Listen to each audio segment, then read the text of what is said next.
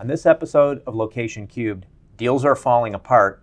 Howard went to Boston, and there's two hidden Easter eggs in this episode. If you can find them, please like and comment and let us know what you thought. You can always find this episode and all of our other content on Spotify and iTunes and always on Weaver.com. If you like what you hear, please hit the like button like you're at a barbecue. You asked it to hand you a cold beer, and instead, it handed you a very warm O'Doul's.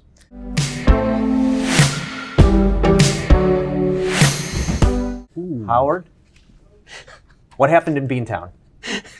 It was n- well, it was not O'Doul's. Uh, my wife and I went to Boston as part of our trip to Maine, and we went and visited the Cheers Bar. I know, it's, uh, Howard, you always send me pictures I do. of your journeys, and I didn't pick up on the fact that you were in Cheers. I just saw beers in the in the picture. Well, I should say I had a beer. Okay. Um, my wife was like, "It's ten o'clock in the morning." I'm like, "I don't care. she I'm in the two. Cheers Bar." So then she had two. no, she had Dr Pepper. Oh, okay. she doesn't like beer. Okay. That's So, five o'clock. but but it was really really cool going to the Cheers bar. We went up to the room where it was like what they call the set bar, Mm-hmm. and it looked just like it. Other than it was packed with people who weren't actors. Do they have like lookalikes in there? Like, was there somebody that They had some, like, like- Ted like- Danson, like cardboard 1985? cutouts Okay, there, but no- not actual like character. actors. No, they didn't Oh, have that that. would've been cool. So, and and the, the and the good part about it was that it wasn't one of those. Gee, you're at the Cheers bar. We're going to charge you fifty dollars for a beer. It was actually normal priced. Cool. Well, What did the, what was the development activity like in Boston? Oh my goodness. We went out to the seaport area. We took a, a bus tour, um, one of the double decker buses. It was really cool. And while everyone else was looking at all of the historical sites and everything, I'm looking at all You're the real estate development. Okay. I'm like, this is amazing. But there's so much going on over Okay. there. A lot of like mixed use development going up. Um, a lot of very walkable, as Yeah. you can imagine, in a Right. in a northeastern city. Yeah. It's just super super impressive. Yeah. Um, mind you, that was end of July. Yeah. I don't know if it'll be quite as super impressive and as walkable in December or January, but nonetheless, really, really impressive what they're doing there. Yeah, I mean, we're always talking about what's happening in DFW, what's happening in the Mm-hmm. Texas market in general. It's interesting to seeing what's going on in some of the northeastern cities, or you know, as we kind of have guests on and we talk about development in other areas. I thought that was pretty interesting. Yeah. So, um, deals are falling apart. Deals Is the sky are falling? apart. No, I wouldn't say the sky's. Well, that was a big letdown. That was a falling. big buildup from me and a big letdown from you. Okay, what is happening? So interest rates went up three quarters of points about what a month, month and a half ago. Right. And then earlier in the week that we recorded this podcast, uh, they went up again. Right. About another three quarters of points. Right. Where's it going to to stop? You know, that's that's one of the questions. One of the things that people were that I read people were heartened about, or I should say, the market was heartened about, was that um, Chairman Powell said. We might be kind of getting to the, the top. We might be uh, with a slightly less uh, increase going forward next time. So maybe they feel like things are, you know, they're really working hard to engineer a soft landing, Right. which everybody seems to think is going to be quite the feat if they actually pull it out. Right. But to, from the standpoint of the real estate, what's going on is things aren't working anymore. Yeah. You know, you would have a deal that penciled out really nice at, let's say, LIBOR plus, you know, Mm-hmm. 150 basis points. Doesn't look so good when LIBOR is 200 basis points higher. Right. And because of the fact, and this is what I find really interesting, is because of the fact that the higher interest on just the base creates potentially a bigger credit risk. Mm-hmm. Instead of LIBOR plus 150, now it's LIBOR plus 200. Right. So you're getting a double whammy here. Yeah. And do the deals work when you know you're paying, let's say, four percent interest, Mm-hmm. now paying seven percent interest? Is Well, and you That- that's a challenge. Well, and you pro forma that deal out at, with much different credit considerations in place. Mm-hmm. Now, you know, you're a month out from close. You know, you're faced with with one of two things. One, either my deal is completely shot, right? Right. And and now I'm just to have a dog deal that I'm going to close on anyway. Nobody's going to let that happen. Or I clip the deal. You know, am I walking away from some earnest money? Right, Or paying a you know a, a deal fee? Yeah. What's it's kind of the lesser of two evils. Um, what what I've seen some anecdotal evidence about in the media and even from our client base is some folks are taking the, the lesser of two evil options, saying it's better for me to walk away from this deal, right, Well- and, and reprice into something that is going to make more sense. yes and no. I don't think they're necessarily saying, "Gee, I'm going to walk" as their first step. Mm-hmm. I think what they're doing is they're going back to the seller and saying, "Okay, this isn't working," Yeah. um, and we haven't even gotten into cap rates. We'll talk about that in a minute. But this deal isn't working based on the interest rates today. Let's reprice it. Let's let's knock some money off of the deal, Mm-hmm. and then it becomes incumbent on the seller to say, I'm motivated enough for whatever reason, or I have Mm-hmm. enough profit built into this already, I'm willing to take the reprice deal, or say, no thanks, Right. and then the buyer is going to turn around and walk. So I, I think you got to take those couple of considerations in. Um, Yeah. And do you think it's going to be unique to an asset class? Is this going to hit, you know, hotels versus office versus industrial differently? I think that's still going to be more dependent on the fundamentals of that particular asset class. So hospitality is just on a tear, especially you know like we've talked about limited service, Yeah, I agree. um, drivable places. So I think, well, and there's well- an up there's an uptick in the travel industry. but also let's not forget that that's a very dynamic pricing. Yeah. You know, you can charge someone $180 a room today and charge them $350 a room tomorrow, and so be it. Right. And so you can make up the difference in your RevPAR in that case to cover your interest rates. Right. Multifamily, not that much different because again, generally six month leases, maybe a year if you're going longer term, you can reprice it quick enough to where it works. You start getting into longer term things like office and retail and industrial gets a little bit more challenging. So Well, and it's an interesting take. I was reading an article, I think it was published by CoStar in the last couple of days, and they had quoted somebody whose name I don't recall, but eventually, effectively said he thinks that you know hotel hotel deals are going to start to fall apart sometime in the next you know six to twelve months. So he's keeping money on the sidelines, ready to, to jump in and pick up a lot of those you know those bad deals. I'm like. Again, it goes to my comment about, hey, a broken clock is right twice a Yeah. day. So it remains to be seen if he's right or wrong. If he's wrong, nobody's going to remember that quote. If he's right, you know, he's going to look like a genius. I, I was going to say I have not heard that one. That's that's one that I wouldn't necessarily. I- me personally, I wouldn't agree. I with. to- I totally disagree with it when you just like as I mentioned, look at Yeah. the uptick in travel. Just looking at some of the airline, you know, Right. airline results that have been released. While you know future targets are a little bit sketchy, it, there clearly has been a return to travel levels, you know, at pre-pandemic levels. So let's talk about cap rates for a second here, Shoot. because you know cap rates are driven.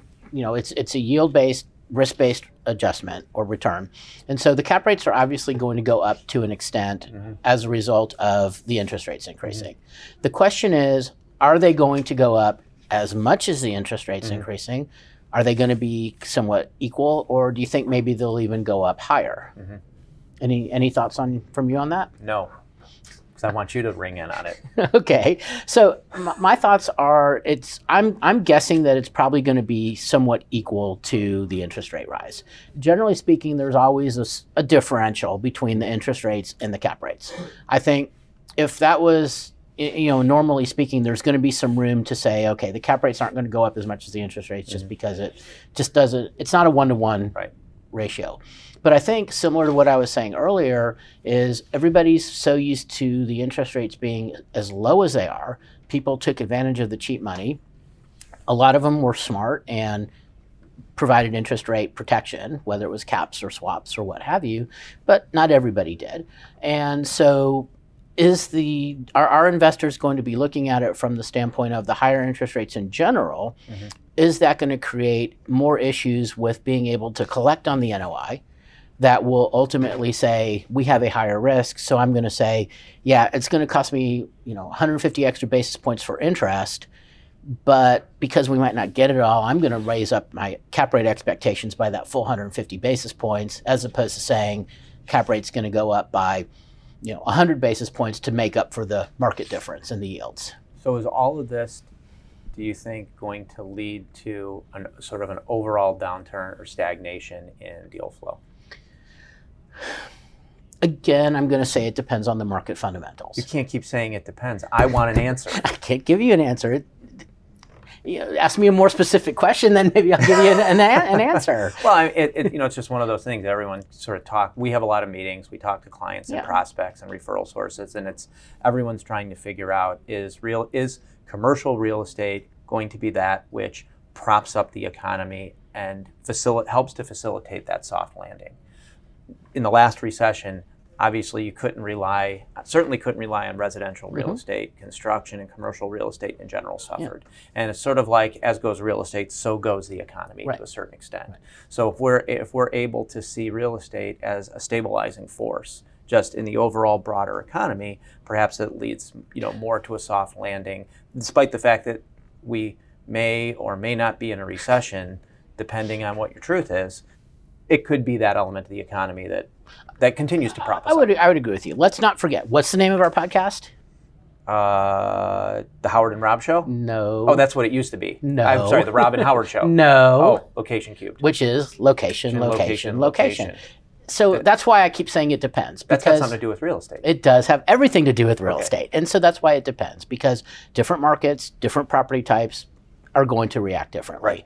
And so from if you're again if you're looking at residential, whether it's multifamily, whether it's single family rental, whether it's Mm-hmm. build to rent, yeah, that's going to continue to do well. The deal flow is not going to go anywhere because people need somewhere to live. Right. Well, there's a uh, we're, we have a, a lack of supply. There is of a lack- there a like lack of supply of Yeah, housing. it's like we're some we need somewhere around a five year supply, and and we're not even close. Right, right. We, we're talking about hospitality. People are going unless infl- if they can get inflation a little bit more under control, people will continue to travel, which means they're still we- we're just pent up. We've been home for too long. People Right. want to do that. That's not going to stop.